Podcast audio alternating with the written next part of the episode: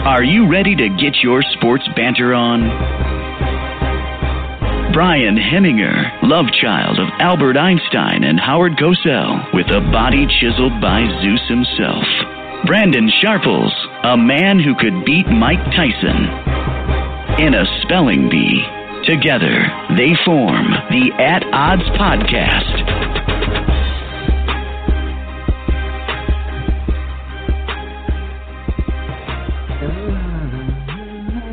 Ladies and gentlemen, we are live, and we are back in your lives, the At Odds Podcast. We have an awesome show in store for you guys today. I'm one of your hosts, Brian Hemminger. In today's episode, we're going to be talking the recently completed NBA Finals, some LeBron versus Michael Jordan debate, some Connor McGregor against Floyd Mayweather discussion, since that fight was just announced, and Sharples wants us to talk about beer snobs. So we have all kinds of stuff in store for you guys today. So without further ado, let's bring in my super sexy, silky smooth co-host, Brandon Sharples. How you doing? What's up, guys? This is Brandon Sharples. I am silky smooth, and I am very sexy, and I'm happy to be here. We got a lot of cool stuff talking. I'm excited to talk about beer because I love beer. And I want to talk about beer with everybody. I want people to call in tonight, tell me what their favorite beers are, talk to me about what they don't like, what they do like, how far they've traveled to get beer. Just talk about life, man. Shit they've done on beer. Everybody's got cool stories on beer, right, Brian? Yes. There aren't a lot of cool stories that didn't start with, at some point, someone consuming some alcohol. Yeah, I'm pretty sure it lowers inhibitions. Yeah. I tell you what, I think everything I've ever done cool has been on some sort of substance, which I don't really do drugs, so I'm going to say beer or shrooms. No, I'm just kidding. Just beer. We're going to have to go into some shroom stories one of these days. We'll save that for another time, but I think that would be very interesting. I will tell everybody about it, though. We'll go in that later. So what's going on, man? Yeah, so I guess we'll get started with some horrible news if you're a fan of Ohio sports, or potentially amazing news if you're Brandon Sharples and you're an a-hole. The Cavs lost the NBA Finals. The Kevin Durant and the Golden State Warriors are your NBA champions for the 2016/2017 season. Just shows that teaming up with the bullies pays off. Good lesson for everybody out there. Hey, you know what? There's no bullies. They lost last year. They were conquered. They were not bullies. They were just a really, really good team that added a really, really good player. And they came on top for my pleasure in your demise. Yeah. What a bunch of knock-around guys. Those lovable lugs, the Golden State Warriors, that 73-win team that added the second-best player in the NBA. Man, they really did it the hard way. Oh, your super team. You guys had to get a super team yourself to win a title, and you needed that super team along with losing Bogut, along with getting a suspended Green just to get the series. So I don't even want to hear it. This shouldn't even be an issue. You know they didn't need Durant to win that, but they did. And I can be happy for Durant. He needed it. Durant is, in my opinion, the biggest pussy in history. Hey, did you see his mom tugging on his beard? Like, don't look at that camera. Get your ass over here and talk to mama. There was a post-game interview.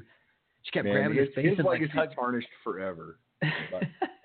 She was tugging on his beard, pulling him towards her. I think his legacy's just fine. Everybody said the same shit about LeBron when he won his first title in Miami. Oh, his legacy's tarnished forever. It's forever tarnished. And guess what? Now, especially Fox Sports is sucking his balls about being the best player of all time, and his legacy is just fine. They did it because the dude puts up insane numbers. Yeah. I mean, he averaged a triple-double, a monstrous triple-double during the NBA Finals. What was it, like 32 points and then like 11 boards, 10 assists? Yeah. I mean, he never did that in any 5-game stretch of his entire career, and he did it in the NBA Finals. Against the best team in the NBA. Yes, I will say LeBron balled out. He had a great series. He did his part. But you got to think about it. You got to think about it from another perspective. Not only was LeBron great for doing that, something that we rarely, if ever, have ever seen. It just shows how amazing Golden State as a team is that they have a guy, the best player in the world, averaged that kind of stat line, a triple-double every game, balling out, and they still beat them 4-1. Mm-hmm. Especially when they have a top 3-4 point guard in Kyrie, and then they got a top 10 power forward and Love, and they got Tristan Thompson who can play D and ball, and he gets some boards, So, 4-1 with the best player averaging a triple-double. I mean, that speaks for itself for Golden State too. So I think everybody needs to give them a little bit of respect. I think part of it is. LeBron put all those numbers up on offense, but he didn't have a triple-double on defense. You can only defend so much against Golden State. Exactly. What was you supposed to do? Because they're trying to play off a little bit because they hit those screens so much, and he's trying not to get caught up in those screens. But then they just start busting threes in the face. Durant was just knocking threes down left and right, and then he crossed LeBron over that one time. LeBron fell down. That was pretty funny. I liked it. What did you think of that? I didn't like it so much. Overall, that was bullshit. People kept replaying LeBron falling down in game one or whatever when Durant went by him and got that dunk. That was bullshit. That wasn't like Durant pulling off some insane move. It was a terrible pass that somehow snuck through the defense because, the guy that they were trying to throw to didn't even cut to the rim, and it just went somehow, through 5 Cavs defenders, and LeBron's like, oh, shit, there's a guy over there, and then Durant just drove to the hoop and dunked. So that's not on LeBron. That's not Durant owning LeBron. That was just an awful pass that paid off because they got lucky. Whatever. It was. In game one. I loved it. Curry and Durant had their moments against LeBron later in the series, but that one was bullshit. So what would you grade on a normal grade scale? What would you grade the NBA Finals this year? And take away the fact that you didn't like it. I'm talking about an overall entertainment. Ignoring the fact that that I was upset that the Cavs lost, I thought a grade for the NBA Finals probably C-. There were only 2 competitive games. The game 1 and game 2 were blowouts in Golden State. Game 3 was really close. Cavs blew it. Game 4, Cavs blew them out, and then game 5 was close until the end. So basically, you had 2 competitive games. It wasn't, and those were the most competitive games for either team the entire series, pretty much, except for maybe game 1 for both teams. I think Golden State had a tough game against San Antonio when Leonard got hurt, and the Cavs had a tough game or 2 against Toronto and Indiana or whatever. So. Yeah, whatever. You know what? It was pretty much an awful playoffs and then a not so great finals. Yeah, if I take away and Brett Love offers that it was a -2 on a scale of 1 to 10. I give it a D+. The reason I don't give it an F is because that game 3 was pretty cool, and the way it ended was actually pretty fun to watch. It was nail biter for everybody. That was frustrating. But take away me getting pleasure from Cleveland losing and the fan base getting sad. Just from a pure fun, it wasn't that fun to watch. It was sick to see some of these shots Curry and Durant were hitting. Those are entertaining. So that gives it from an F to a D+ just based on them alone. LeBron he was a quiet triple-double. He didn't really do anything to really make me excited. He just stuffed the stat sheet is basically what he did. But he didn't really have any plays where I was really excited. You know what I mean? Mm-hmm. Where Durant hit that like three in LeBron's face in Game 3, and he didn't make him fall. I know you don't like that, but that happened. That was exciting to watch. And Curry hit some pretty deep threes.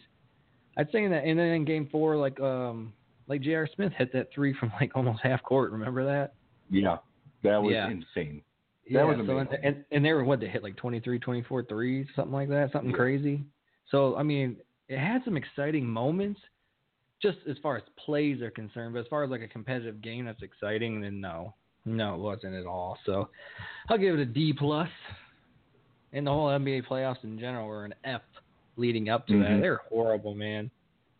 I wish I was more of a hockey fan. I really do. Did you see the shit with Charles Barkley in hockey? Yeah, I did. It was awesome. We talked about that last show. He even said it was awesome. But even their finals were cool. And they had like a new team, Nashville, making their first finals. And they were competitive, They got blown out one of those games, like 6-0 or something like that. But they won 2 games. It was competitive. It wasn't a blowout. And the team that won it had one of the biggest superstars in hockey, and Sidney Crosby. And it's a hockey town in Pittsburgh. So everything. Yeah. I wish the whole country in general liked hockey more. I used to talk shit about hockey, but I'm starting to come around more. And it truly is an exciting sport. And like we were talking about last show, it's just not TV friendly because it's hard to follow the puck sometimes. And a lot of people just aren't familiar with it. Like icing. I'm still like not quite sure about it. I'm going to admit that right now. People, I know they throw the puck on the other end of the ring and it goes past the blue line or whatever. But I'm like, what? I wish somebody would explain that to me. Okay. Like that's how novice I am. It, even though I'm not a huge hockey guy. Yeah. All right. There's 2 lines, and you have to either like specifically pass the puck to another player, or you have to cross it yourself.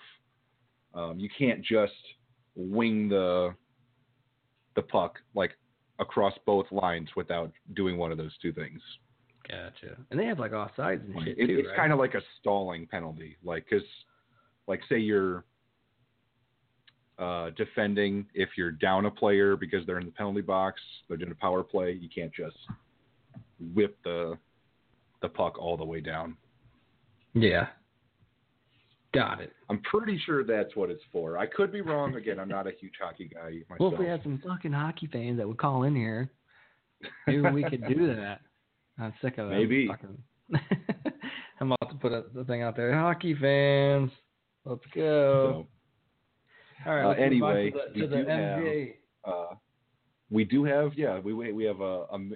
think we've talked about the finals enough. We got our 2 cents in, but there was a topic on the NBA that you also wanted to broach here.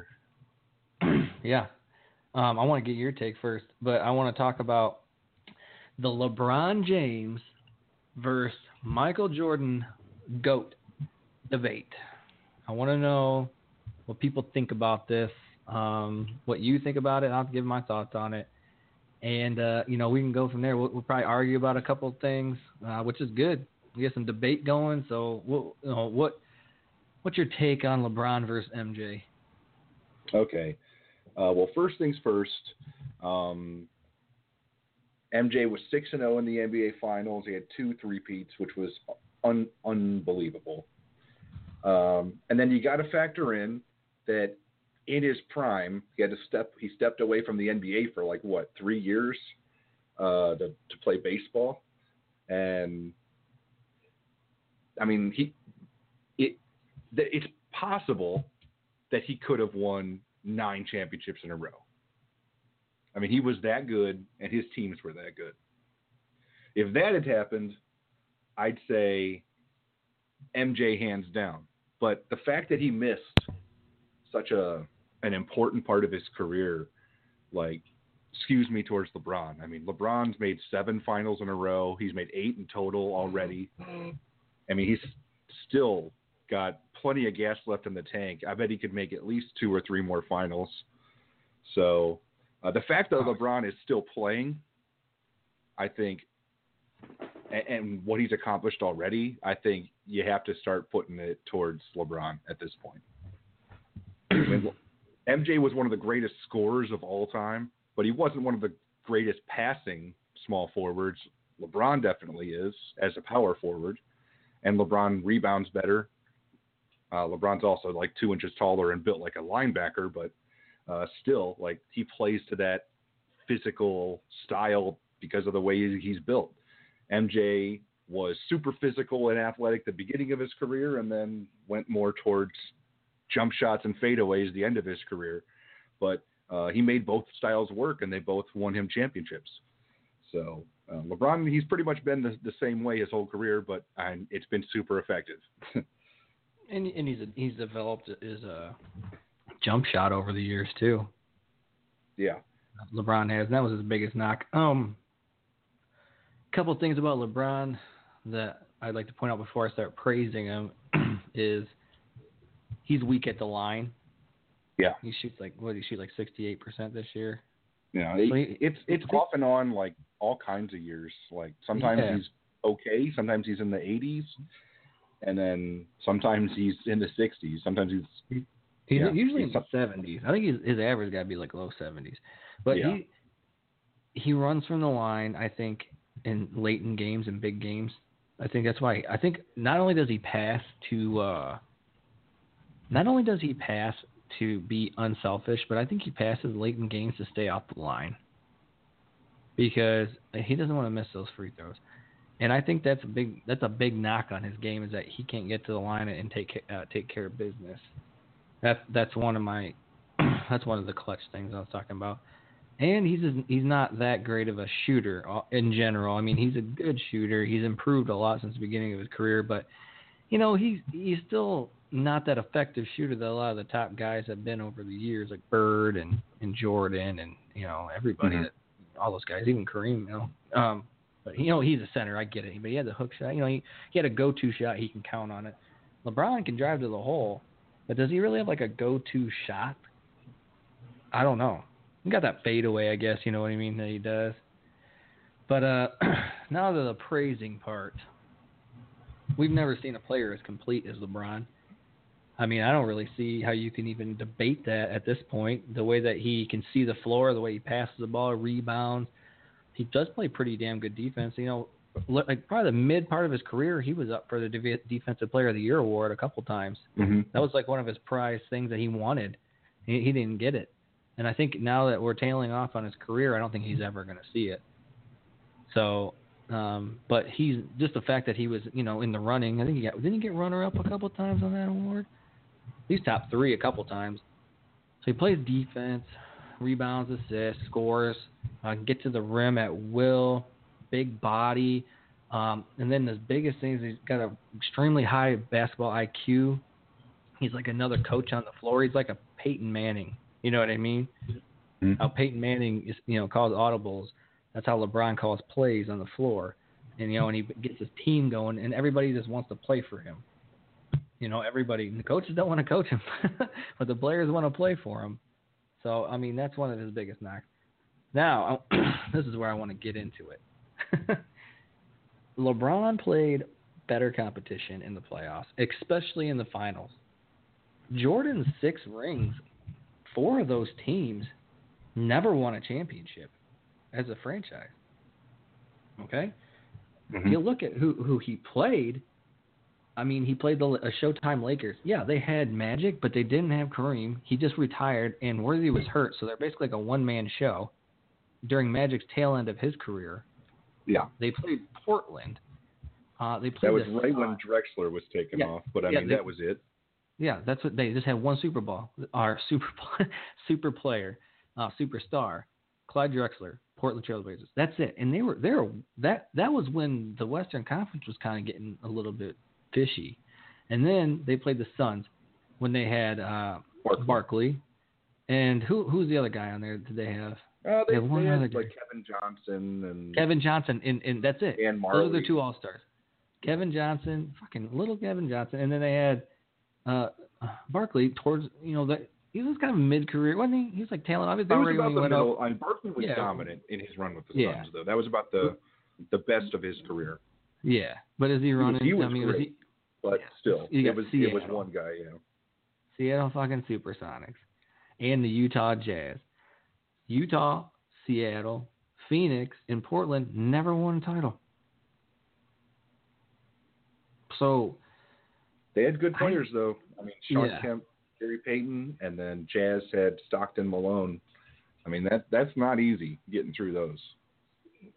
So who's going to guard MJ on those teams? Who is? Brian Russell, obviously. The guy who busted a J in his face to win the championship back-to-back years. Yeah, just give me a break. And then you look at LeBron.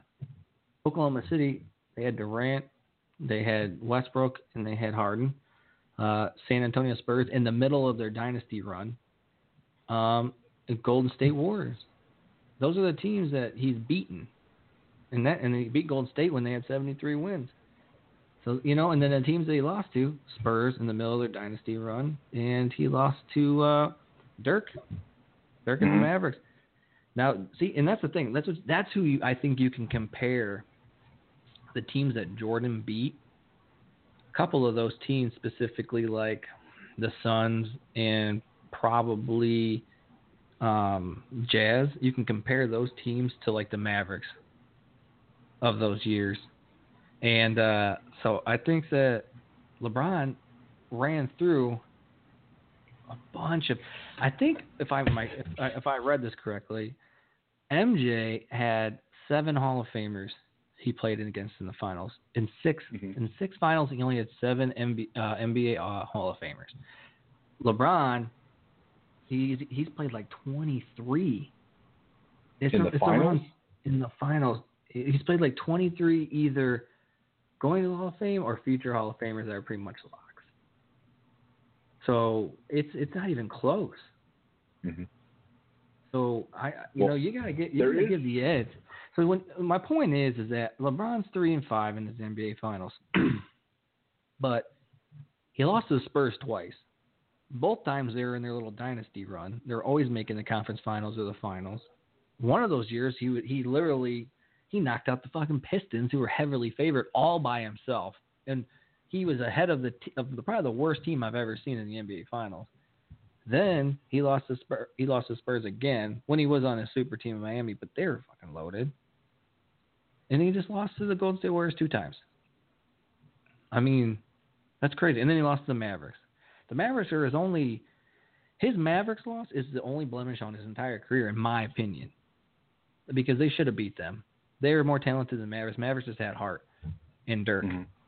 But all those finals losses are not bad. They're two of those finals losses. One is to Golden State, which this year, which is probably the best team ever. And if you don't want to say they're the best team ever, they're top 3.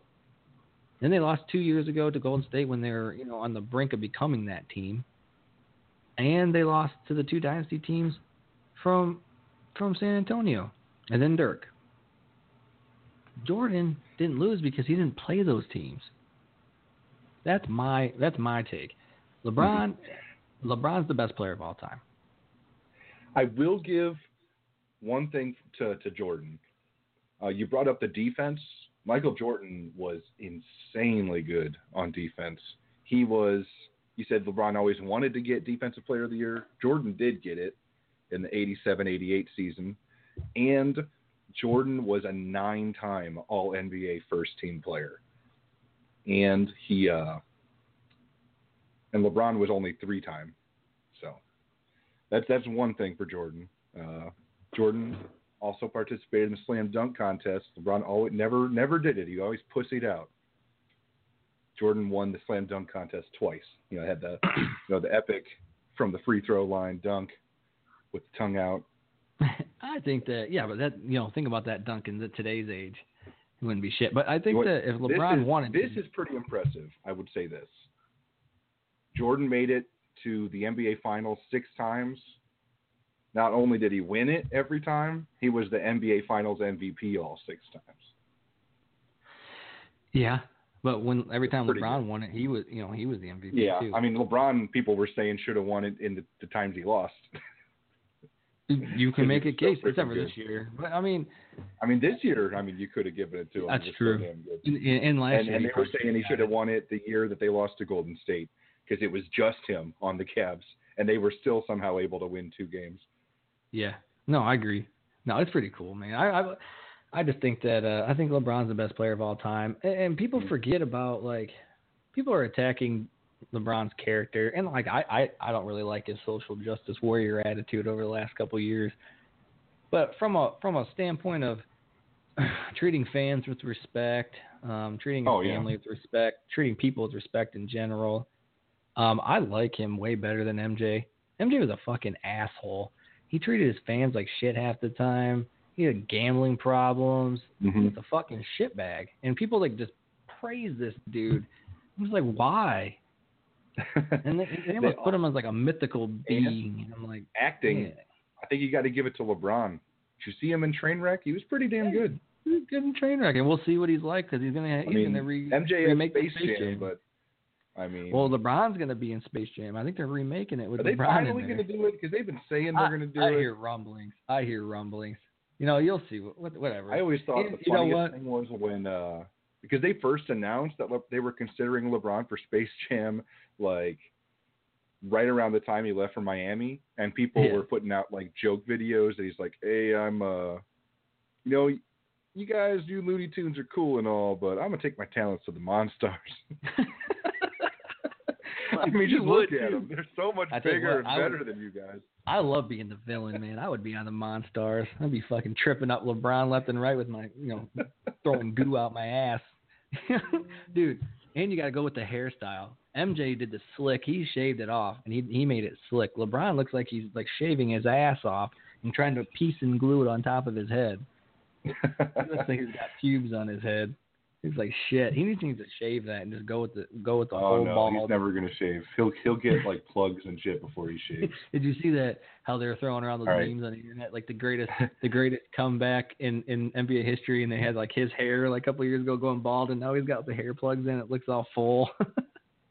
All right, we've got a couple callers here to talk the debate. So I'm gonna let the first one on 419 area code.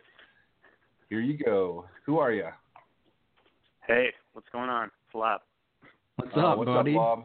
Long-time caller. Oh, man. Long-time listener. Second-time caller. Yeah, I mean, I'm trying to call in since you guys lost all your audience since Hemminger called off about 4 weeks for various reasons. It was 1 week for me and 1 week for Sharples, so it wasn't all me. Please tell me how cracking a tooth calls... to cancel a show. What does that have to do with talking? I don't know. Well, I was also really sick. All I got to say is if you're cracking your tooth on a piece of pizza, you might need to get some calcium in your diet. In my defense, like, it was a tooth that had already had like a filling, and I think that there was like something going on underneath the filling that like weakened the tooth. So... yeah. Uh-huh. So, just in my defense, because I drink more milk than probably all you guys combined. So there's no way it was a calcium thing. Do you drink it like you drink bottles of wine in like 6 seconds? Yeah. I don't know. Hey, Hemmy, like, I usually get one of those souvenir cups, like from a baseball game. That's like probably you fill it up with milk. It's probably twice your daily recommended value, and I just chug it. Hey, Hemmy. I just think so. Real quick. Okay. All right. The debate with MJ and LeBron, I feel like it's such, like, I feel like we've been having this debate for, like, the last 10 years, it feels like, just because I feel like MJ is, like, the pinnacle of, mm-hmm. like, the great player, but, you know, I just feel like the game's so different now. Like, it's so much faster. Like, there's the super teams, there's, like Sharples was touching on it, just the level of competition that LeBron is playing is just insane compared to like what MJ played against. Yeah. Although he did have to play a lot more physical because they weren't like being such bitches with their calls. See, I don't agree with that shit. I still think they're physical now. You got people like Green and DeAndre Jordan. You can. It just depends on where you're doing it. You got Draymond Green kicking people in the nuts every 5 seconds. And Zaza. Yeah. Well, I mean, you remember the Jordan rules? I mean, literally the Pistons just beat the shit out of him every game. He got a lot of calls, too. I don't even care. Jordan got tons of calls. He bitched, too. Yeah, of course. And he earned every single one of those with how good he was. I'm so pissed that Sharples brought up the fact that MJ knew when to cut his hair, because that's the first point I was going to make, because because you're so right. He looks like he got, like, when they first started doing, like, hair grafts and stuff like that, like, LeBron was the test subject, I feel like. He was the guinea pig to go in and, like, okay, let's try to get some of this hair revitalizing stuff going on, and it just looks like he's got scars all in his head. It just looks terrible. I think if you shave his head now, you would just see a whole bunch of scars all around his head. I don't think at this point he can shave his head at all. I know. And he's got a wrinkly ass head, too. It's like probably got like a little human face on the back of his head that nobody even can see. Fucking gives him advice during the game. Pass the ball. It's like Krang from Ninja Turtles. Like, that's what the back of his head is. Like, fucking Christ. Oh, man. Dude, are you going to call back in for the beer debate? Yeah, I can. Or you can put me on hold or whatever. How many? Do we still have that other caller? Yes, we do, and we just got on third caller, so I could put Brett on hold, and then we can put you on hold. Next caller. So, all right. I will put the Blobster on hold. You can just say something in the chat room if you want when you want to chime in. I'll be looking at that. I hear you. All right. We got next up, we got Andrew from Phoenix calling in. Andrew, what's up? What's up, guys? What's up, Brandon? How are you? Pretty good, man. What's going on? It's been a minute, dude. Yep. What you got for us? What's your take on this? I'm actually kind of surprised you guys both pick LeBron. Like, I do not hate on LeBron at all. I'm not exactly a fan, but not a hater either. I still view Jordan as the greatest, and the champions, the rings, I think, are a factor. I don't think they're the end all be all, because then you can bring Bill Russell into that, and you know, just a little side note, Bill Russell. You know how many teams were in the NBA when he won those 10 championships? Wasn't there like eight? Eight. Yeah. So he beat out 8 other teams, and you know what a comparable size he is to today's NBA player. Bill Russell's like Harrison Barnes. Like he'd be like a big small forward. You know, the generations or the eras are so hard to compare, and I think that we're kind of on the verge of being on that next generation. You know, you guys were kind of hitting on it, saying the guys that LeBron is going up against, they're not the same guys Jordan went up against. And I think we're now finally getting to that point where you can really start to make that argument where it is the next generation, where everybody, you know, you got a bunch of 7-footers that can all shoot. You know, in order to be small forward, you got to be 6'8", 230, when before that, you could have been playing center for a team. So I do think that the generation has something to account for. But the credit that I'll give LeBron is that I think he's the first one where this is a legitimate conversation. You know, Kobe came kind of close, and it was exciting, but LeBron's the first one where we can, like, really sit down. And you can't, you know, if somebody says LeBron, I can't call you guys, oh, you're dumb. Like, it's not even close. Like, it is close now, so. At the very least, I'll give LeBron that. Yeah, you know what Kobe did? Oh, sorry, Brian. I was just going to mention that about the game changing. Like, yeah, when Jordan was around, it was like a bunch of slow hulking 7-footers, and now, like, if you can't protect the perimeter as a center, people don't want you on their team anymore. Like that whole era of look at Porzingis. Look at Dwight Porzingis. Howard can't even get out of the first round of the playoffs, you know? Yeah. So like that style of player is, you know, ancient. It's fossilized. Yeah, and you got like people are saying Porzingis, he came over, dude shooting threes, 7-footer. He had all kinds of guys like that now. And then what I was saying about Kobe is the reason Kobe kind of came close to Jordan-esque in his you know, I guess reputation is because when he started balling out and doing his thing, like in his prime, there wasn't another player in the league that even came close. Right. And Kobe was scoring like 81 a game, and like he was, you know, he can shoot and he can defend, and he had that killer instinct. You know, he had his shoes. You know, he transcended the game for that time period, but he wasn't the complete player that like LeBron and MJ were, in my opinion. He's still a hell of a player. He's still like definitely like, you know, top 10 player of all time, but he was actually hurt. I I think he was actually hurt by not having a rival. Yeah. No, I think so too. Like LeBron's like, do you remember when it was like a major debate whether Kevin Durant was surpassing LeBron? Not even this year, but like back when Durant won that MVP award. Right. And people are saying like, oh, LeBron, he may never touch another MVP again. You know, Kevin Durant's so young. And it's like, dude. Yeah. Yeah. You know, so, you know, then LeBron just kept going. He just kept, he kept his game flowing, dude. So I'm just not a huge MJ fan, and I'm actually not even a huge LBJ fan now. So I had to look at this from like a completely objective view, and I liked when I came to the conclusion. I liked LeBron's resume a little bit more, but I think a lot of people like scoring, and they like the way MJ scored. He scored kind of like with a finesse. He kind of looked like almost like a gymnast out there, just flowing around, you know, free. Where LeBron kind of looks like his shots just don't look pretty. He's just a beast. Yeah, they don't look pretty. When he shoots his three, sometimes they rattle around and go in. It's just, I don't know.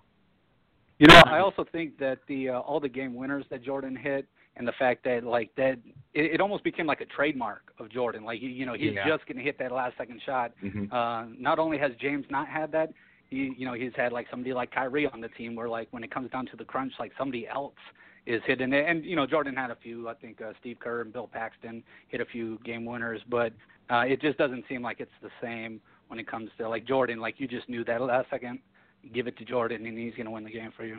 Yeah. And that's, and I was talking about it earlier where I think LeBron kind of hides from the line late in games because he's not a very good free throw shooter. And at the end of the game, what's going to win you those close games? The line.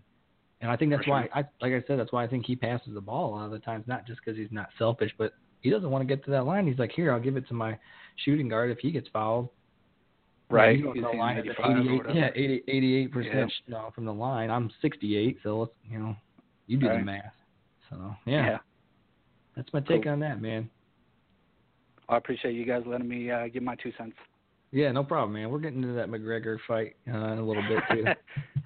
yeah, I'm pumped about that. Yeah, dude. Yep. We'll have some shit for you. But, hey, man, thanks for calling in. Cool. I'll for sure. Take it easy, guys. Yep. All right, we got one more caller, and I think it's a pair of callers, actually, at the same time. Hey, let's get into our beer debate and let these guys come in. Well, did you want – okay, well, all right, well – just let's bring them in. Let's see what they want to talk about first, and then we'll. No, I know who they are. Okay, I believe it's Anthony and Dom from Ohio. Welcome to the At Odds podcast, fellas. All right. Well, first of all, I'm going to tell you guys this right now. Fucking MJ is the best. He's a goat. Spence, MJ, the goat. Fucking Laimbeer. Go Laimbeer. LeBron any day. So, just remember that, all right? Who said Bill Laimbeer? Spence. So, here's the deal. First of all, MJ's better than LeBron. And, listen, here's the deal. Kobe is the fucking GOAT. Kobe is a GOAT. Listen, LeBron's a fucking pussy. Why is he a pussy? I mean, you guys can't you can't argue with that. Just look at all the whiny face. Listen, if you put LeBron in the time of MJ, Isaiah, Laimbeer, you put those guys. Dude, these guys would be. You put Steph Curry, dude. Kevin Durant, his legs would be broken in 16 places if he would have played with Bill Laimbeer and Kevin McHale. Okay, these guys are fucking pussies. Hey, I will say the only thing I can give Kobe is that he had a game where he scored more points than either LeBron or MJ. That's all I can give him. That's all I can give him. Dude, Kobe was a straight up killer. Hey, his wife looks good too. Well, yeah, and his wife's awesome as fuck too. And she stuck by him. Gave her a lot of money. Dude, Kobe was a killer. MJ is a killer. LeBron is not a killer. Kobe's the greatest of all time at raping. Yeah, he stuck his black mamba in that fucking LeBron's not a killer. I'm gonna tell you this right now. I don't watch basketball. I fucking hate basketball. It's for pussies. So we need this opinion. We definitely need your opinion. But for watching the NBA Finals, I always watch the NBA Finals. I like to bet on basketball in the finals. Kevin Durant was the best player on the court by far. It wasn't even close. He was by far the best player on the court. And if anybody wants to argue that, they can argue with me about it but he was the best player on the court. I can argue with it. That's not even close. It's because they didn't have anybody that could guard him. They were all worried about Steph Curry shooting threes. Nobody could guard him. Right? Yeah, what's Dominic think of this? Dominic's fucking being a midget fuckstick right now, so don't worry about him. Hey, let's get into the beer topic. Yeah, let's get into the beer topic. All right, I'll let you start it, Sharples. By the way, Kobe's a goat. Yeah, well, hey, agree to disagree, and you have no opinion because you don't watch basketball. Well, because basketball's for fucking assholes, so. Hey, would you ever wear a flat bill hat in a jersey? No. No. First of all, if I'm never wearing a flat bill hat, period, I'm not an asshole. Okay, let's get into the beer debate. What is your favorite beer? Currently, now see, this is a loaded question. Yeah, fire away. All right, this is a loaded question because I like to fish, I like to be on my boat, and I like to drink all day. So Miller Lite is currently the all day drinking beer. Yeah. But my favorite beer right now is still Hell or High Watermelon from 21st Amendment. Nice, I like that. I had one of those. Yeah. Yeah, get in, Dom. What's Dom's favorite? Bud Light. Fucking at the pit stop. Oh, he's drinking Bush Light right now. If he's gonna be on the show, if we're gonna name his name, Dom, get over here. He needs to get on the show, or else he's not getting credit for being a guest, and he's not gonna get in our giveaway that I'm going to make up later. Get over here. He's coming over here. Don't worry. But no, Hell or High Mount, anything from 21st Amendment is amazing. They're the best brewery probably in the United States right now. I got to give a shout out to my friends at Catawba Island Brewing.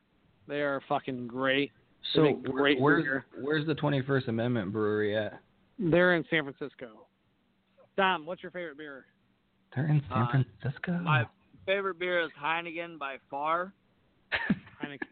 Favorite drink is definitely White Russians. If you don't fuck with White Russians, I don't fuck with you. It's an adult milkshake. If you call it gay, write it down on the timeline. I will come find you and show you how gay it is while in your store. Brian, what is your take on this? I got nothing against White Russians. White Russians are the shit. No, I love the Big Lebowski. I've been drinking White Russians since Brandon Gerber's 21st birthday party, and when I was ordering them for every single person that I could find at the bar. So White Russians are my jam. Hey, Dominic and Nancy, what happened when you fed me? We'll go to Vegas together. All I order is White Russians for fucking days on end. Hey, listen. Hey, what happened when you guys took you ever take anybody to a wedding and feed them gin and tonics and then cap it off with White Russians? Did that ever happen? Okay. So this is an amazing story, right? So we decide, me, Dominic, and Brandon go to fucking Keith Simpkins' wedding. I still don't know how these two fucksticks were invited to it. I mean, I've been friends with Keith for fucking 30 years, but I've been friends with Keith longer than you've been alive. So, anyways, so we found this place called $2. And it literally was $2 for gin and tonics, White Russians, no matter what. Not I'm talking top shelf, fucking Tanqueray, fucking Kettle One. No matter what do you want, it was $2. So fucking me and Dominic and Brandon thought he was gonna be the fucking I'll drink with these guys, fucking drink for drink. Wrong, wrong. First of all, we're professionals, so we drink for a living. That's Prince. Yeah, Dominic does a video on his phone of Brandon pissing himself in my back seat. And that's not how that happened, but you keep telling the story. It was exactly how it happened. No, Brandon, you tell him what happened, guys. He tried to piss himself into a fucking Gatorade bottle. Thank you. You made it seem like I just pissed my pants. I was pissed drunk. No, I tried to piss in a Gatorade bottle. Anthony can't fucking drive when he's getting on an exit, and I just start swerving everywhere and splash piss all over me. There was road construction, and I might have hit a couple orange barrels.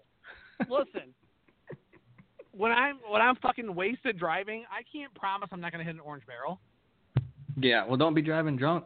Hey, Hemming, if you were there, you would have been shit hammered too. It's too late tonight. So do you want my opinion on the beers situation? Oh yeah, so I do. Oh, okay, well we'll let Anthony finish this story quick. Yeah, go ahead. So yeah, so Brandon pissed himself all over, right?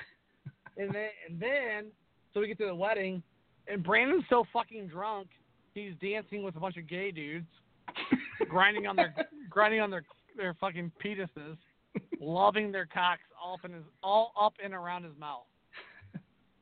It was amazing. So stupid, I swear to God. So dumb. I was dancing to Miss Diane show. You remember her, Hemming? Who? We're not going to talk about Miss Diane show that night. Miss Diane show. You remember her? No.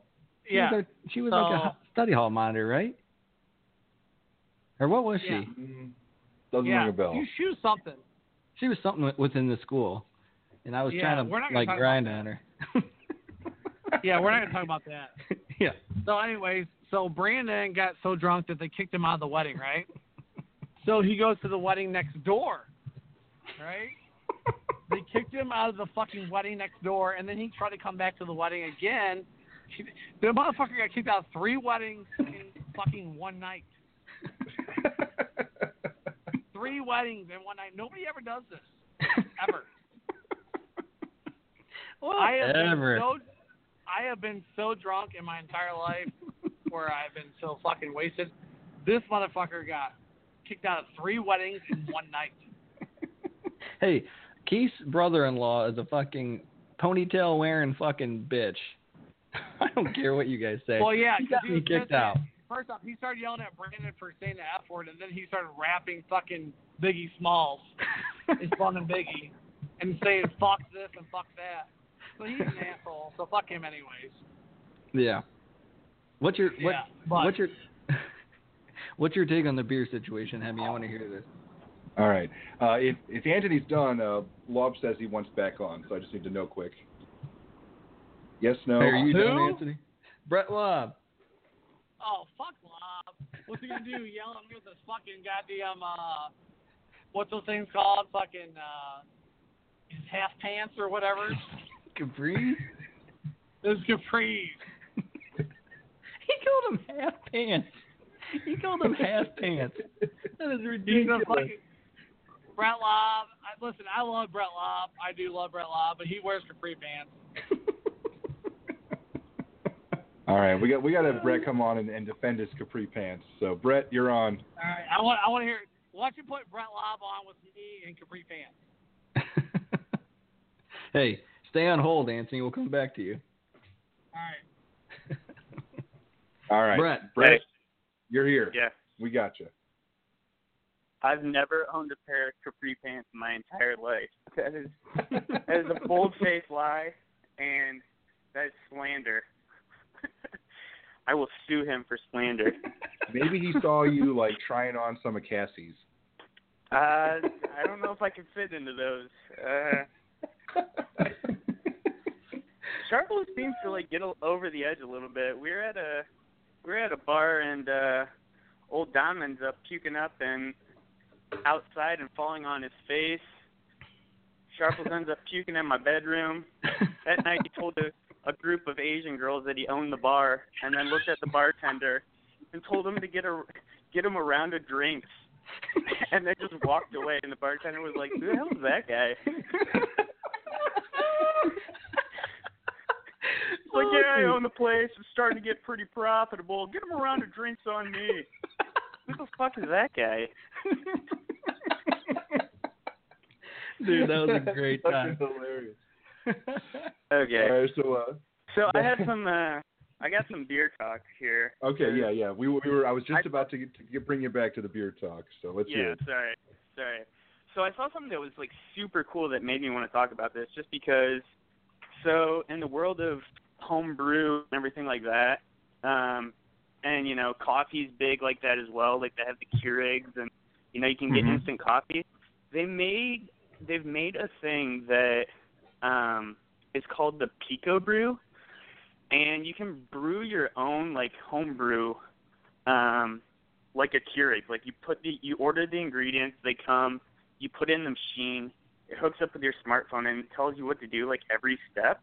It's kind of cool, really, because you can get, like, the hops and grains from, like, different breweries. They package them like a little packet, basically, and they ship it to you, and you put it in there, and you brew, like, beers from, like, little small breweries in San Francisco or Oregon or Colorado or whatever, like, small breweries that you would never be able to actually drink their beers unless you were in their town.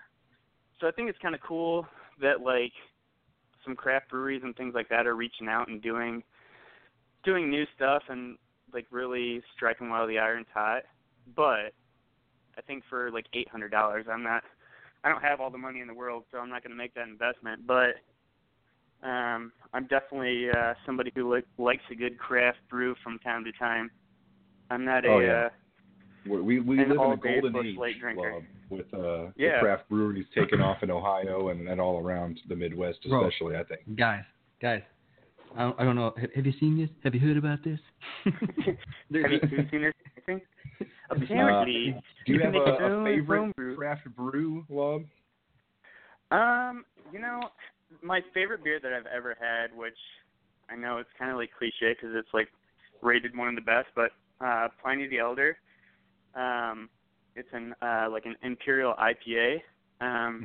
When I was out in Colorado, like, at that time, Denver was, like, the #2 craft brewery city, like, in the country. So a lot of these, like, exotic beers and stuff were a little bit easier to come by. Although in Columbus, it's kind of getting a little more prevalent, but I don't know. I like a good IPA from time to time. Left Hand's great.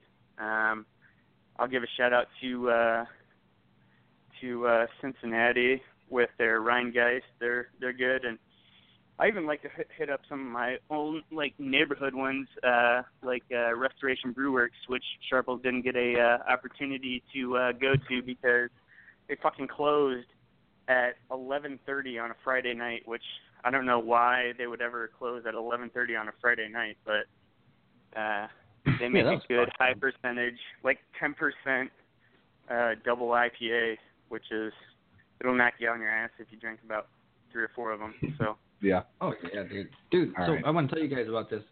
There's a beer in Belgium that these monks brew, and it's the world's rarest beer.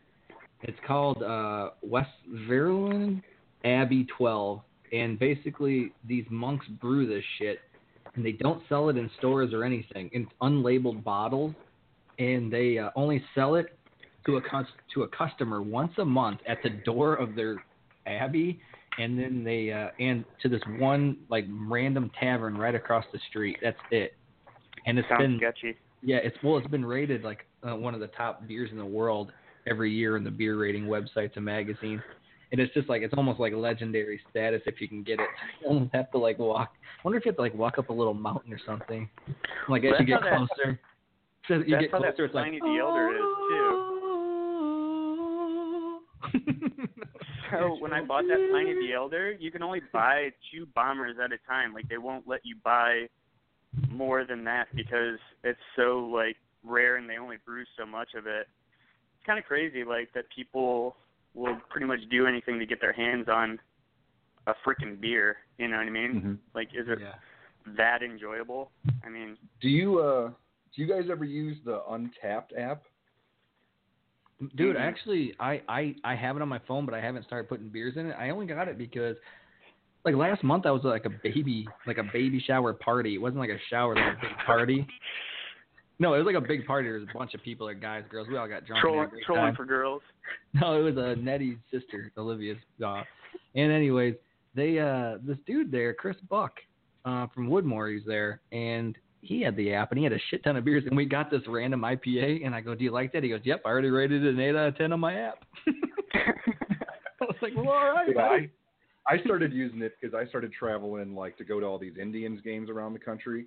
And, like, we would always hit up bars and or get beers at the game. And I'm like, oh, fuck it. I want to, like, remember if shit was good or not. Like, because, you know, I always like to try new beers. And then I'll forget if they were even any good, like, after, you know, a couple of weeks.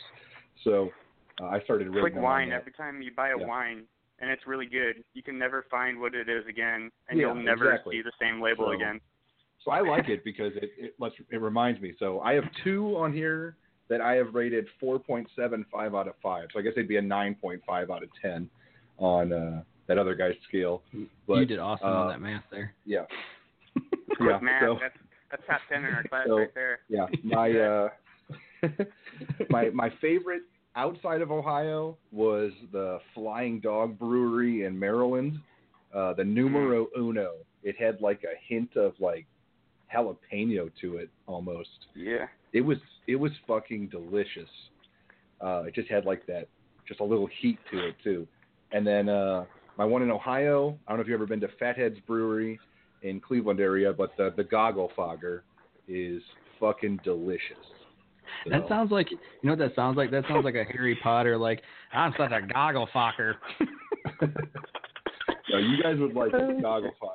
Fathead's Brewery. I mean, there's sounds like a dirty word.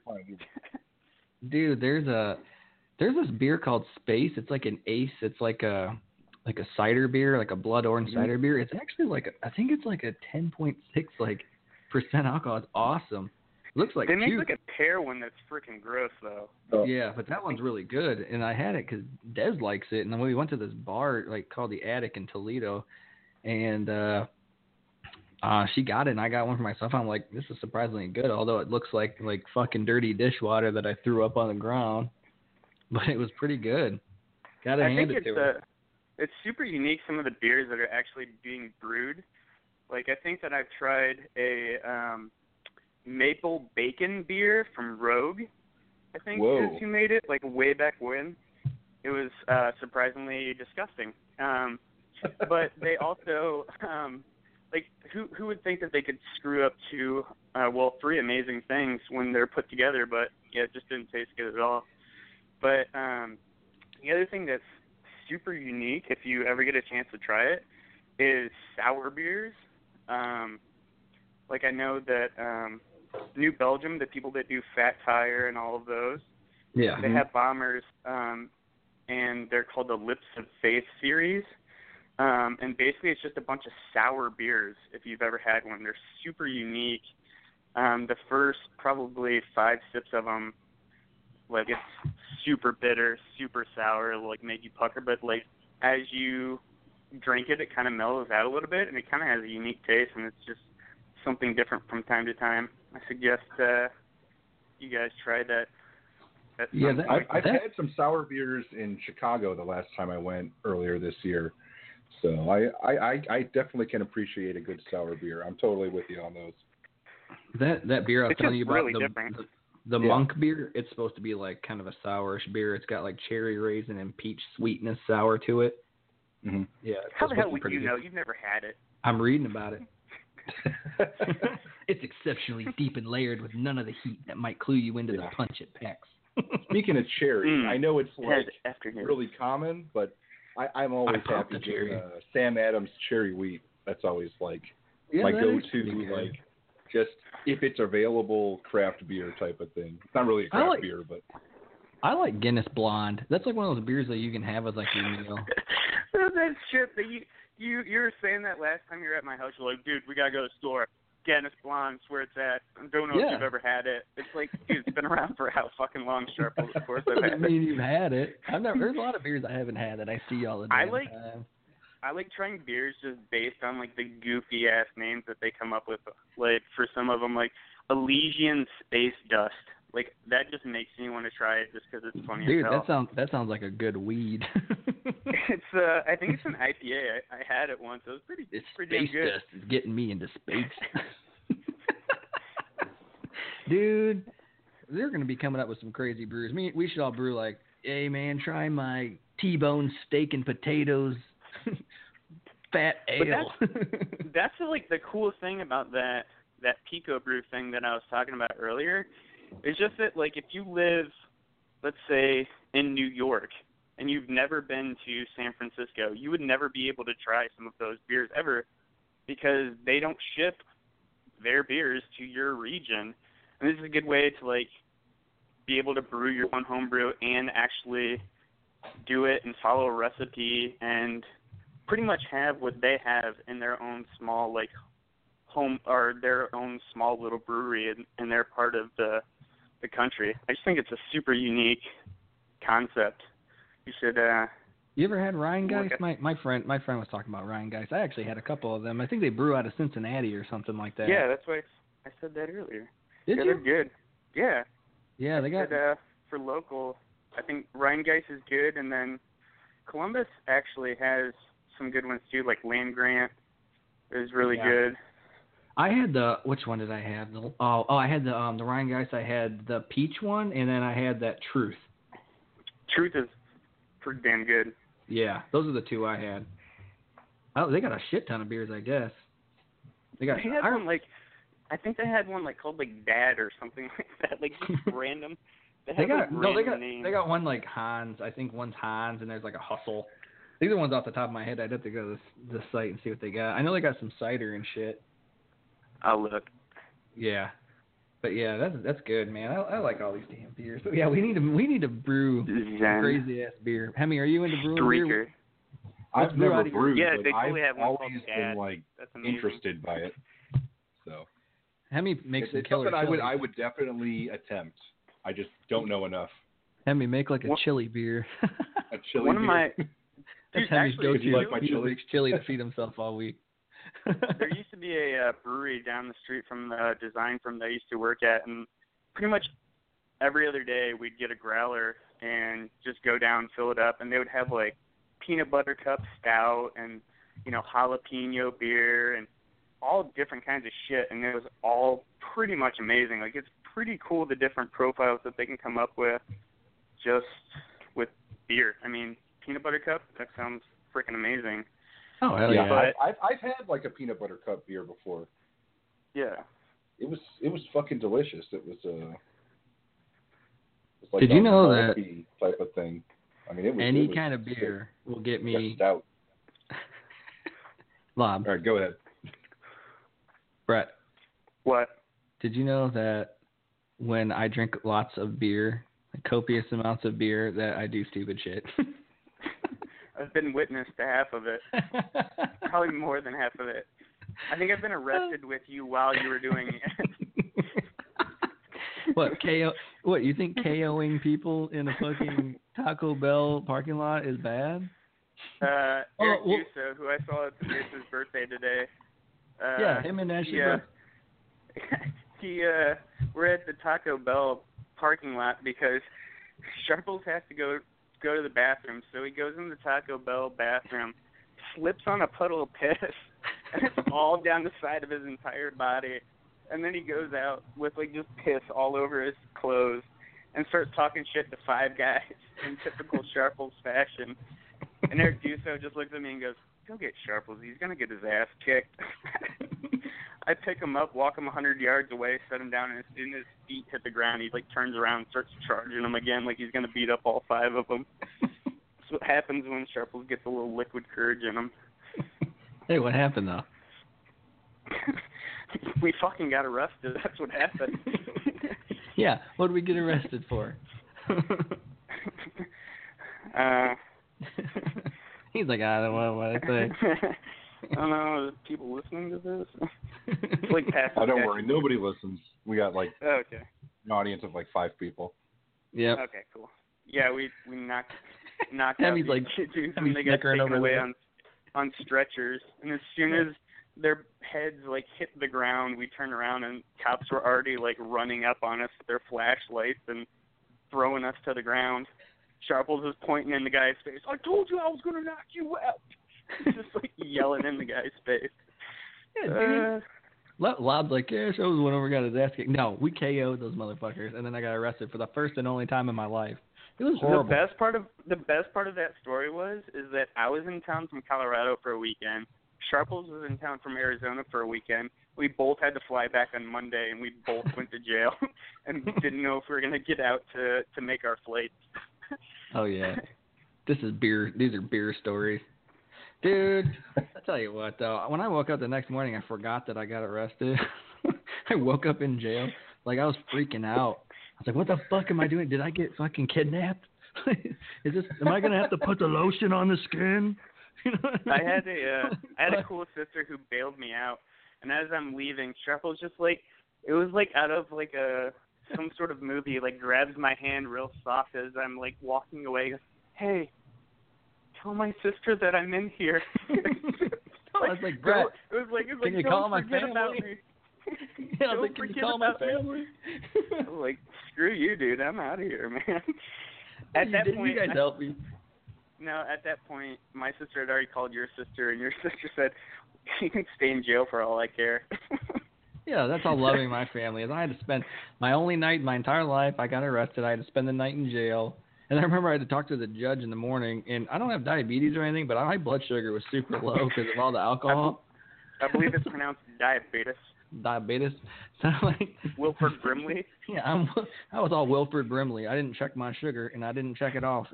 And I fucking was sitting there in this orange jumpsuit with like this hot chick across from me. I was like, hey. But I'm like shaking and shivering. Like, I'm pretty sure my blood sugar was like almost to like going into shock.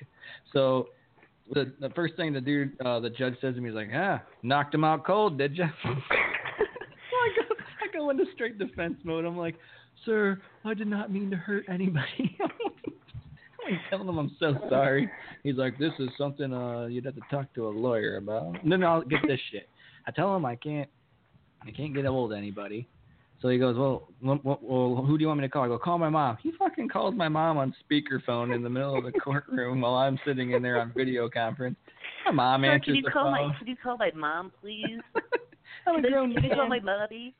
Yeah, so he's talking to my mom. My mom's like trying to like bargain with him to lower my bail, and he's like, the dude's like, well, he was knocked out unconscious, so I don't know what kind of shape he's in right now, so ma'am, so I can't go ahead and do that. And my mom's like, I called the hospital. They released him this morning. And my mom's like, Susanna. If anybody wants to Facebook him, his name's Vincent Susanna. My dude's name was Justin Caudill. They both have glass jaws. If anybody wants to make fun of him, Facebook him, right. Get him. Hey, Hemi, if we ever turn into Joe Rogan, these guys are going to be fucking suing us. Great. Good job, Lob. You can edit that part out when you're editing out your Hemi's lying about the five listeners, so we're definitely getting this out to a bunch of people. Hopefully they're listening. Yeah, we've had like 5 callers today. So.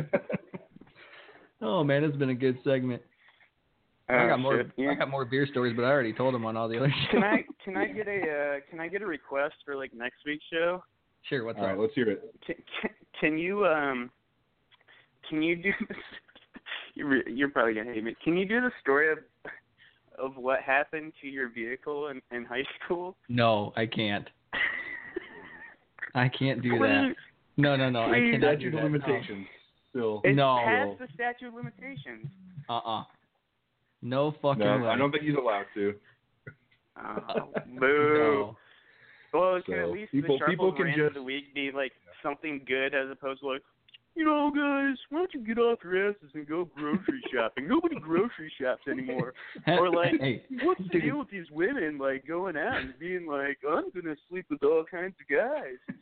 And like having all of your female audience think that you're like some... So, those are rants, bro. It's one rant is don't be a lazy bitch. The other rant is don't be a whore. What the fuck? Hey, listen. You pretty much referred to 50% of the population as whores. They are. Really? Fuck them. It's not a rant. That's just like a statement. Like that's what is it? Because it's true. I don't know. No, we cannot do that story. I don't want to talk about it anymore. But anyways. Listen, my rant tonight is going to be about population control. Okay, Bill Burr. It's going to be straight Bill Burr style. I'm telling you. Okay, so I'm looking forward to it. As you guys were talking about the MJ LeBron thing. Yeah. And it was totally from Bill Burr talking about Hitler versus Stalin, and I feel like that argument was very his numbers very through the roof.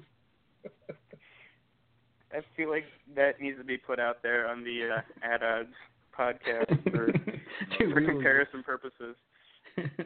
All right, homie. Well, we're gonna get into our shit. Do you want to talk about anything else? No, just everybody go out and buy your own groceries, make your own food, and don't order pizza and crack your tooth on it. And don't be whores. Yeah, don't be fucking whores. Hold on, let me touch on this one more time. All right. You could have broken your tooth on a fucking marshmallow for all things considered. That is how bad your tooth must have been for you to break it on a piece. It didn't even hurt. Like, it still doesn't hurt. I don't know. What kind of pizza was it? Was it Domino's? Because they got some soft crust. No, it was like bacon. And it was like a really thick thing of bacon. I don't know. Well, at least you got manly with it. Yeah. On a given week, Hemi, how many times do you eat pizza? It depends. Like, sometimes I like. Well, give me a range. There's a range. Okay. Most weeks 0, but if I'm feeling like a complete lazy slob, I'll order Domino's like 5 days in a row. Oh, shit. You said most days it's 0, but then you jump from 0 to 5 like that? Well, that's what I'm saying is most weeks it's 0, but then I'll go through a stretch where I'm just like not feeling like getting out of the house and going grocery shopping. I'd like don't even want to like leave the apartment for like 3 or 4 days. And then those days I just order pizza. They call that chronic depression. It's not really depression though. I'm never sad. So I don't sometimes I just feel antisocial, I think. No, it's when you're gaming. And and I just play video games. Like that time when I was playing Mass Effect, and I played it, got 50 hours in like 3 days. When Halo 2 came out, definitely ordered pizza all 3 days. When Halo 2 came out, didn't you miss like your final at Ohio State because you like stayed up all night playing? I played for a week straight. Oh, you missed the final at Ohio State to play Halo 2? Yeah. Like, that's amazing. When Halo 2 came out, I stayed up for like 2 or 3 days straight just in anticipation of it, and I was playing Halo 1 repeatedly with like my whole dorm, and I was a god. I was terrible playing with you guys. I forgot what it was. Those guys thought I was amazing, so I was just like keep getting my skills going, and we had like we were able to connect throughout the whole dorm, and you could just play people throughout the whole dorm. I think we can do it at BC too. Yeah, we can do it. So I would just beat the shit out of everybody, like, and it was great. And then Halo 2 came out. I went to like the midnight launch in downtown Columbus, and I got my game. I came back, and me and like Andy DeCesar, I think, we played it the campaign, and I passed out while playing the campaign before we could finish it. Like, sitting up. I'd been up for like 4 straight days. Like in the Caesar salad. I woke up and there was still a controller in my hand like 4 hours later. Holy Did you just God. Say Andy the Caesar salad? I haven't heard that. Dude, yeah. When Halo 2. Dude, when Halo 2 came out, I actually graduated. Yeah, dude. He's got a pretty cool Facebook profile picture. He's like a G. But, dude, when Halo 2 came out, it was the only game I ever went to where I actually, like, went to the release thing where, like, I got it when it was first released. I went to Southwick Mall in Toledo. I'm surprised I made it out of there alive. Fucking places like Blood and Crip Central and shit. I'm, like, going there. You're going to do, like, a when a video game's about to launch or something, you got to do, like, a video game segment. I just saw, like, a commercial or whatever, an ad for Call of Duty World War II, but the fact that they've mass-produced those so much, like, all of those games are, like, shit now. Yeah. Well, I just remember they had it at City Center Mall in Columbus, and we went down there with, like, all the guys in my floor that were playing Halo, and they had this huge TV set up, and the second midnight struck, like, we were, like, 20th in line, and they opened up the TV, put the game in, and they said, anybody can play it, like, while we're waiting. And I was in the first game, and the first thing I did, I remember, I went over and I grabbed 2 needlers and dual wielding was like supposed to be the shit because like everybody was all excited because you got to have two weapons. And I grabbed two needlers and I fucking blasted the dude. And everyone was like, "Oh!" So I got like the first kill. Like it felt kind fucking of like awesome. It's kind of a sad point. Like the video games like track how long that you've like played them. Yeah. And it's kind of sad to look at that and realize that like I'm never getting that time in my life back. Like, no. Like I spent a week of my life playing video games and wasting away to nothing. Eating Cheetos. Spent more than a week. I spent way more than a week playing Halo 2, man. I don't believe it. Like, I was just the Halo guy after Halo 2 came out. Hey, we got 1v1, bro. 1v1. All right, I'll talk to you guys later. All right, buddy. 1v1 me, bro. All right. Later. Hey, all right, let's get into McGregor. All right. So, as you guys might know, Connor McGregor versus Floyd Mayweather. It's not just all talk anymore. They finally signed on the dotted line. The fight is actually happening, and it's happening soon. 2.5 months from now, August 26th in Vegas, Mayweather-McGregor. It's for real. I'm not going to lie. I thought they were full of shit. I thought that they were just wasting our time. I didn't think that they would actually do it. But if you remember, Sean Loeffler, he's like, they're doing it. I will bet my life on it. They're doing it. It's all about the money, and they are going to make a metric shit ton of money. Hey, you know what? You should text him right now and tell him to hurry up and call in while we're talking about this. Well, we could have him on again soon for a future episode too. Yep. But I'm fucking pumped because they are my two favorite fighters ever. Floyd's my favorite boxer ever. It's the sweet science, baby. He's a master. And then you got Connor's my favorite. He's my favorite, period. I love everything about Connor. I love his mouth. I love the way he fights. I love the way he just carries himself. I love the way he talks shit. I think he's fucking hilarious. Similar to the way I think Trump's funny. I think that Connor McGregor's hilarious. I love the way he talks shit. And this is going to be the two biggest mouths in combat sports are fighting each other.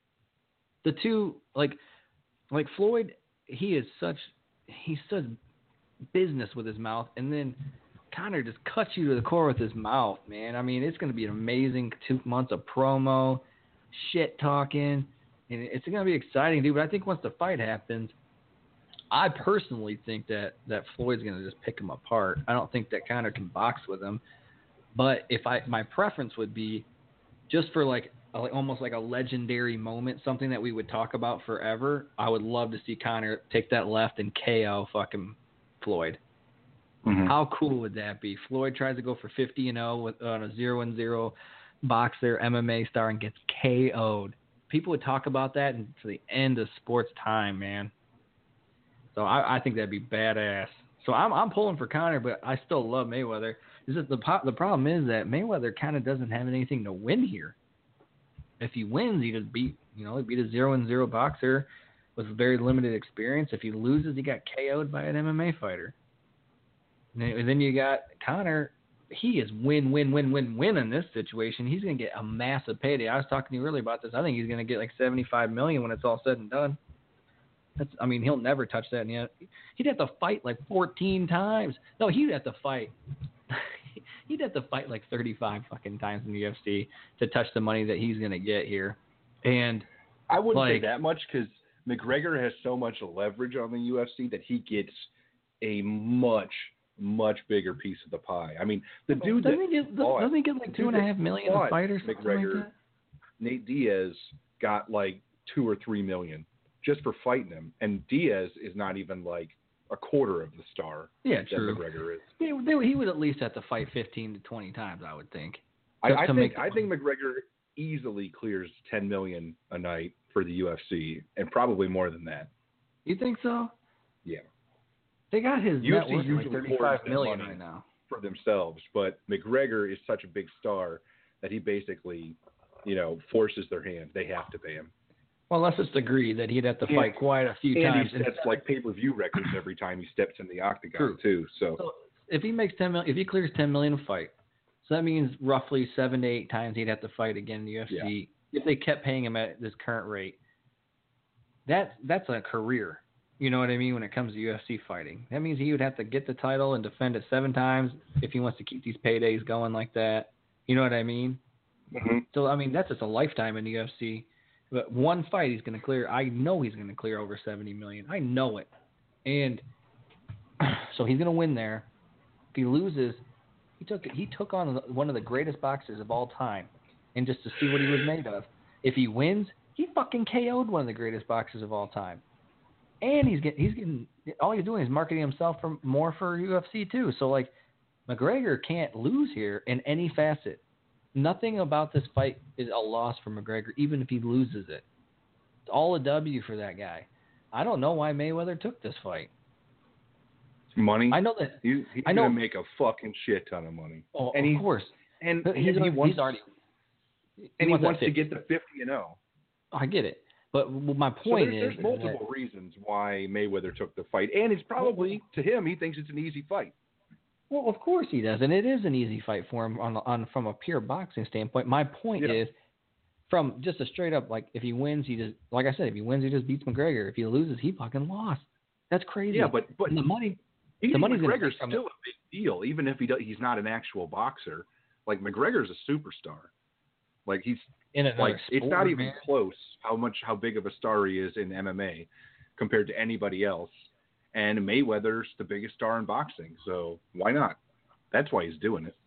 Yeah, I don't know, man. I just don't see it, though, other than the money, which McGregor or Connor doesn't even, or Floyd doesn't even need. Floyd doesn't. Although, need it, but Floyd does not. I'm sure with his lifestyle, it wouldn't hurt to have more. Yeah, that is true, because he does live a lavish lifestyle. Yeah, so maybe, I mean, the guy bets like millions on stuff. And I'm sure that he's going to clear $100 million for this fight. So easily. Yeah, because he got like $200 million or something insane when he fought Pacquiao, didn't he?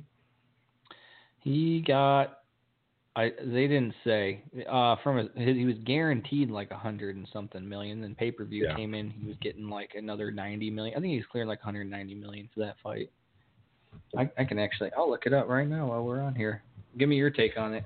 It says he made $220 million against Pacquiao. Yeah, I thought about 190, 200. So yeah, that's ridiculous. So that was I think he can at least make $100 million against Mayweather or against McGregor. I think probably more. He's probably guaranteed $100 million just for the purse. And it's just because also casual interest is going to be through the fucking roof. That's when you make the money. Because there's the fight fans that are going to watch it no matter what, but then there's the people that don't watch boxing, but they know who Conor McGregor and Floyd Mayweather are, and they want to see the fight. Those are like the once in a lifetime type fights that get those people to like, all right, I want to see what happens. So, yeah, no, I get it. I'm excited. I'm going to watch. Yeah, I think it sets records with pay-per-views for sure, especially now that the fight's signed. Do you know how much shit talk there's going to be? That's what I was saying. Pacquiao Mayweather, there wasn't much talk because Pacquiao's not a talker. McGregor is going to eat Mayweather alive with shit talk. I mean, I don't think he's going to win, but he is going to win the shit talk war. It's not even going to be close. Yeah. He is going, and that's the main thing I'm most excited about, because I think Floyd Mayweather as a person is a piece of shit. As a fighter, he's amazing. Yeah. As a person, he's a piece of shit, and I can't wait for him to just eat shit from McGregor for 2.5 straight months. It's going to be amazing. I wonder what McGregor's going to say to him, though. That's the key. There's some things that he can't say, because against other people in like MMA, if anybody tries to step up to him, he's like, who the fuck are you? Like Jeremy. Yeah, I make this my money. He's like, you know, I hit hard. I'm fucking tough. You ran from me. And McGregor's response was, who the fuck is this guy? Yeah, he looked at me like, who the fuck is that guy? And he's like, you know who I am. It's just hilarious shit. He can't say that to Mayweather. Mayweather's got him on like the bragging with the money and the fame and shit.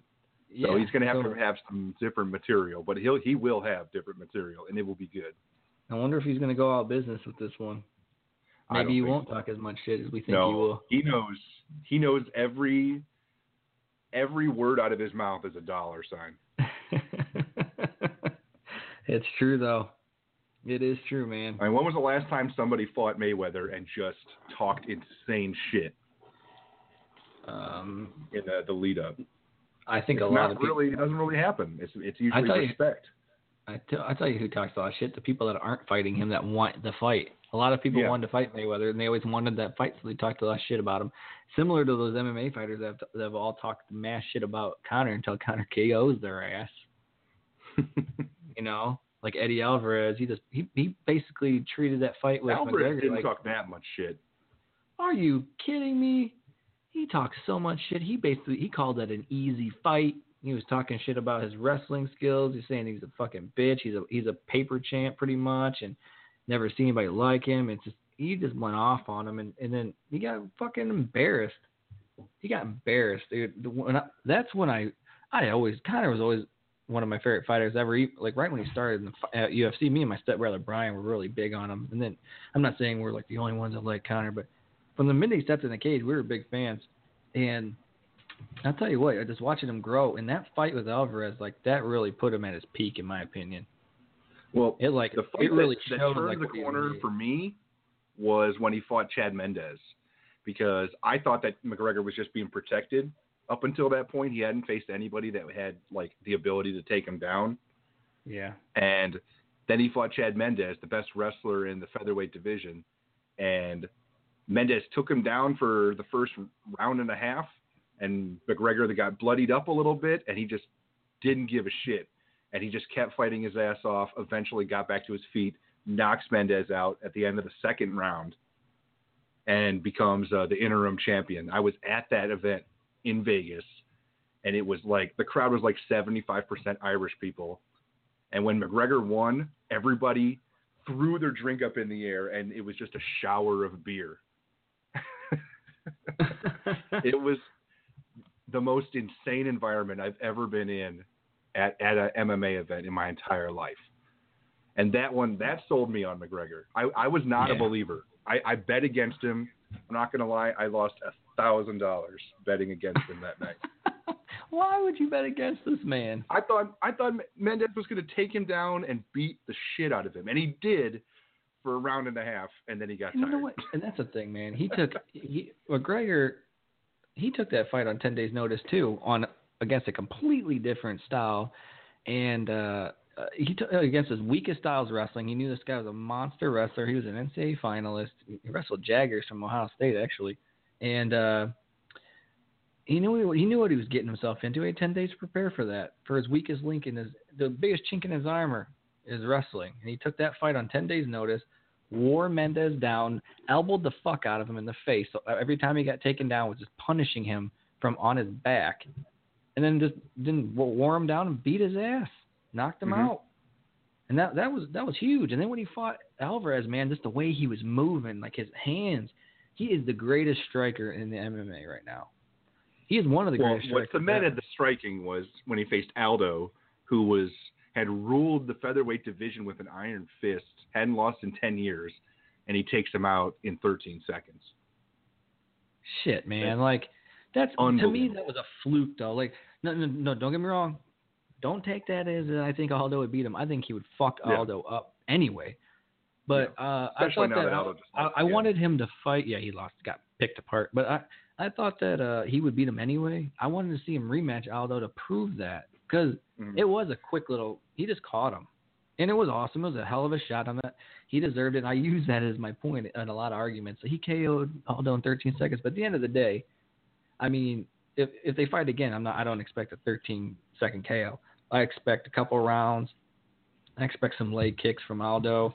Wear him down a little bit, and then, but at the end of the day, Connor's just going to keep coming, and he's going to get KO'd again.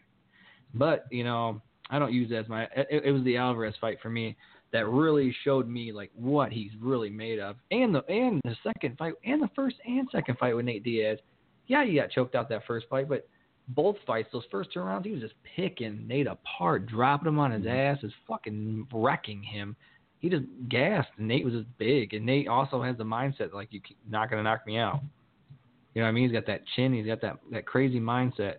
And I don't think McGregor saw anything like that. But as far as from a technical standpoint, he shits on Nate Diaz in every fucking aspect, period. He is a way better fighter than Nate Diaz on every level. He just didn't have the stamina in those two fights. He's lucky he made it out of that second one once he starts gassing a little bit. What do you think? Yeah, McGregor, I mean, the thing that makes him so great is he's obsessive. Like, he's obsessive about wanting to be great.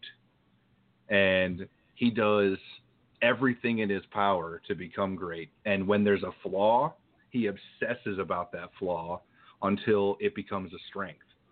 Like, conditioning, like, killed him against Diaz. So he just worked his ass off on conditioning and then won a 5-round fight against Diaz, a guy that was known for his cardio, you know? So, yeah, McGregor to me is has the potential to be the best fighter ever. He just has to fight. I mean, we haven't seen him since he won against Alvarez nearly a year ago now. So, yeah. Hopefully this Mayweather thing, once it's finally over and done with, he can start defending his titles. But, yeah, I mean, I honestly, I think he's going to lose against Mayweather, but it sure would be fucking hilarious if that beautiful left hand of his just lands one time and floors Mayweather. Yeah, that'd be great. Oh my Lord. I would love it, but I'm excited, man. I'll probably put on a little bet on McGregor because you said it was like 700-1 right now. That's exactly what the bookies are hoping, that there's some suckers out there. It's not really a sucker bet. You can put like 50 on there. You can win $350. Not that bad. Not a bad payday in my opinion. Then you can parlay that. I'll parlay that with some baseball or some shit. If you parlay with a 700-1 money line or like payout, if you parlay that with like 2 baseball games, your payout's going to be astronomical. Are you there, Brian? Yeah, sorry, I was reading some shit on Twitter about McGregor and Mayweather. We are in the middle of a podcast, Brian. All right, you want to go to the shit? Yeah. So. Yeah, I think we've talked McGregor Mayweather to death. I mean, now we're just talking about McGregor in general. So, all right. Yeah, let's get rolling. And I think it is time for the Brandon Sharples Brand of the Week.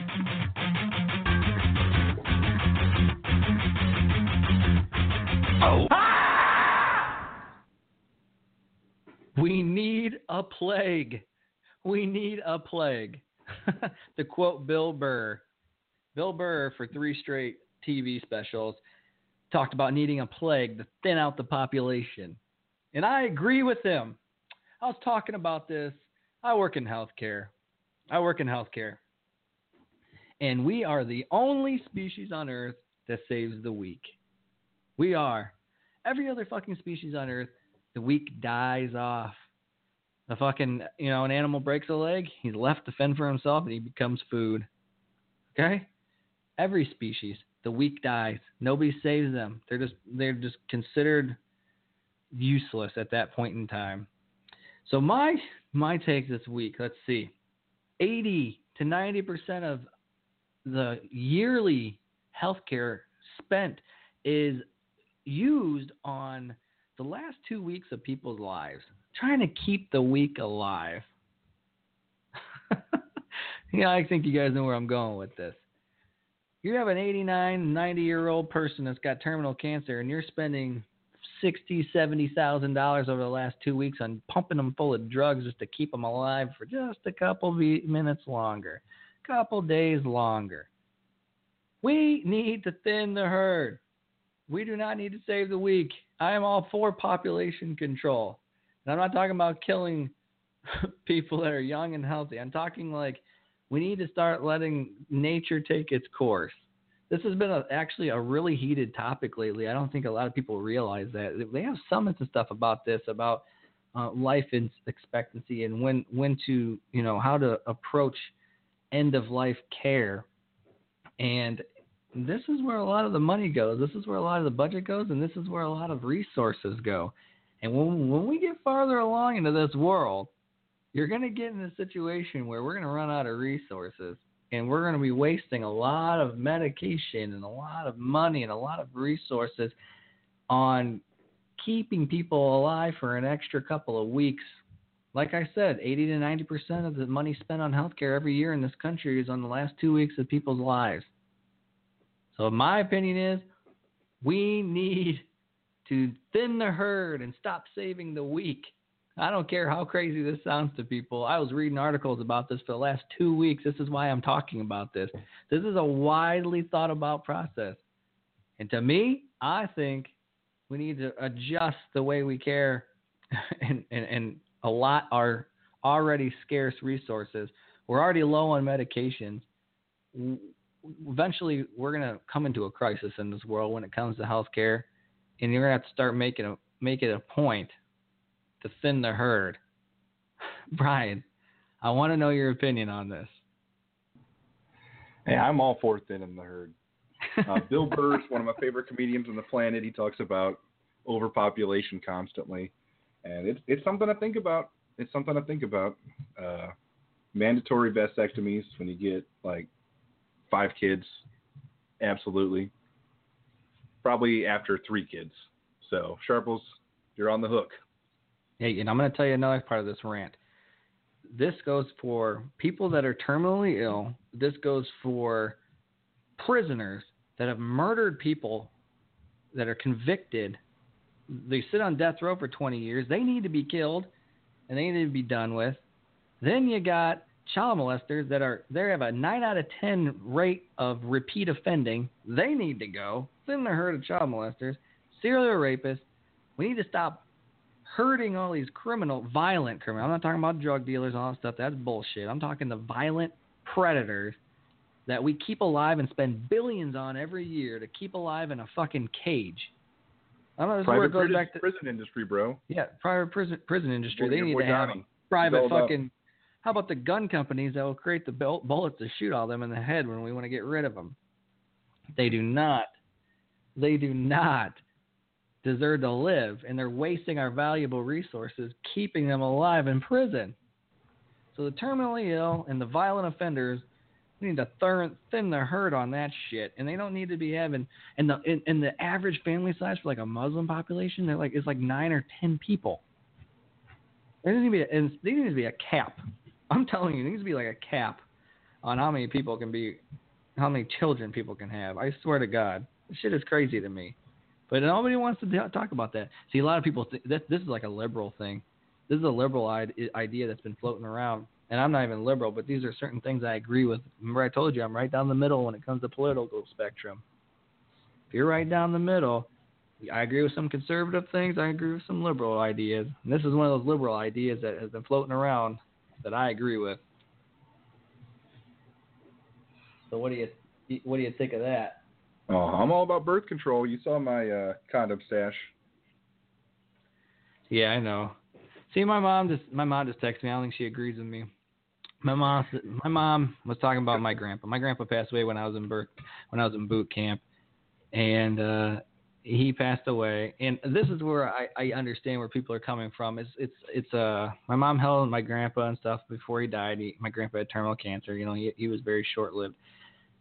That's one of those things where like it's hard no matter what when it comes to loved ones dying. Nobody wants to see their loved ones suffer or anything. I'm not talking about having people suffer. You can still humanely do things, but I'm talking like sometimes you just got to make that choice. It's inevitable, and it's hard to see the people that you love going through hard times, but it's inevitable. And at some point, you got to think of the best case scenario for the overall population, because at the end of the day, we're like a virus on this planet. We just grow, and our only purpose even though we're civilized and we're smart and, we put ourselves above all other organisms in the world and the universe, we think we're at the top of the pyramid. At the end of the day, our overall goal is just like any other organism on this earth. We breed, we create more people, and we basically become a society, and we work together to keep growing. And we And our object in our mind is to always keep the human race alive. You know what I mean? So my whole point to this is, you know, a lot of people don't like to see their loved ones die. They don't like to see they have loved ones in prisons. And then, well, he's a person. He's still a person. Where's your humanity? Humanity is just a term created by us. It's not real. You can be good and not harm your fellow man. But when those people hurt your fellow man and kill people and molest kids, which is to me is the most ultimate offense, is killing or raping kids, I feel like you're in a situation where you got to make a choice as a society to either let those people go or kill them. That's just my take. It's got a little deep here. But yeah, that's mine. Go ahead and go with your segment. I'm all done. All right. So with Sharples rant of the week over and done with, it is time for Hem's Gems. Once I play it.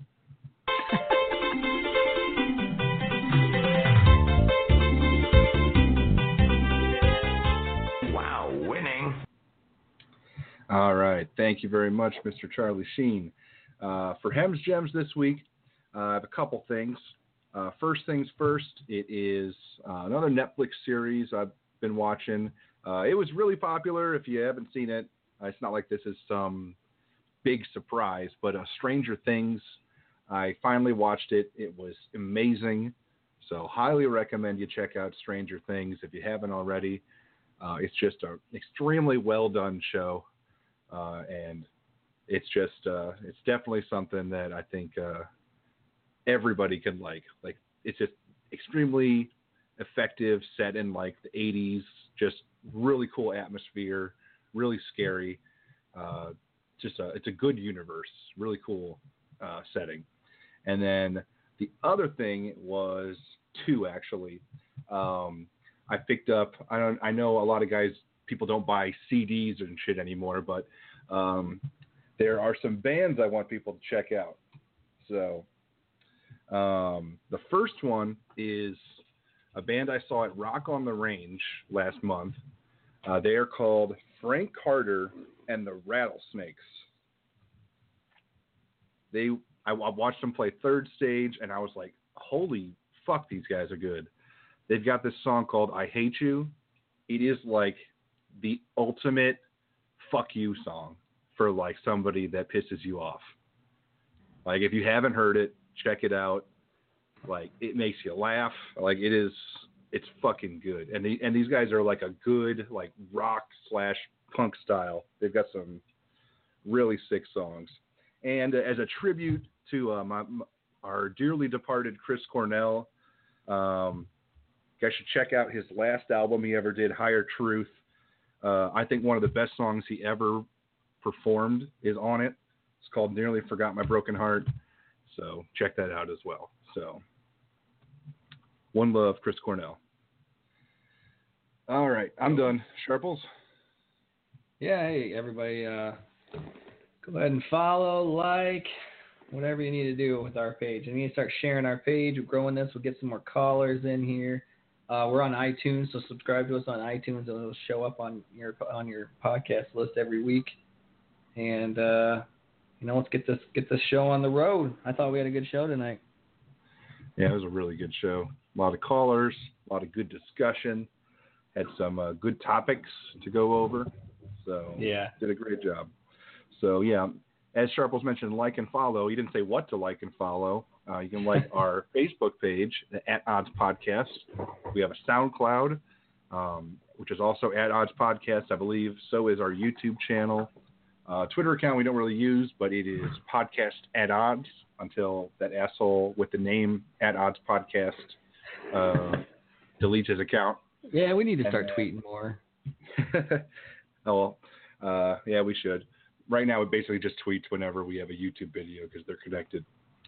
But, yeah, so follow all of our stuff. We'll give you all the latest updates. Our Facebook page is the thing we're the most active on. We read every message and comment anybody makes, so make sure to check that out. And, of course, we give out all updates on the show on our Facebook page as well. So Thank you guys for tuning in. And our outro music tonight is a special recommendation from Brandon Sharples. So hope you guys enjoy it.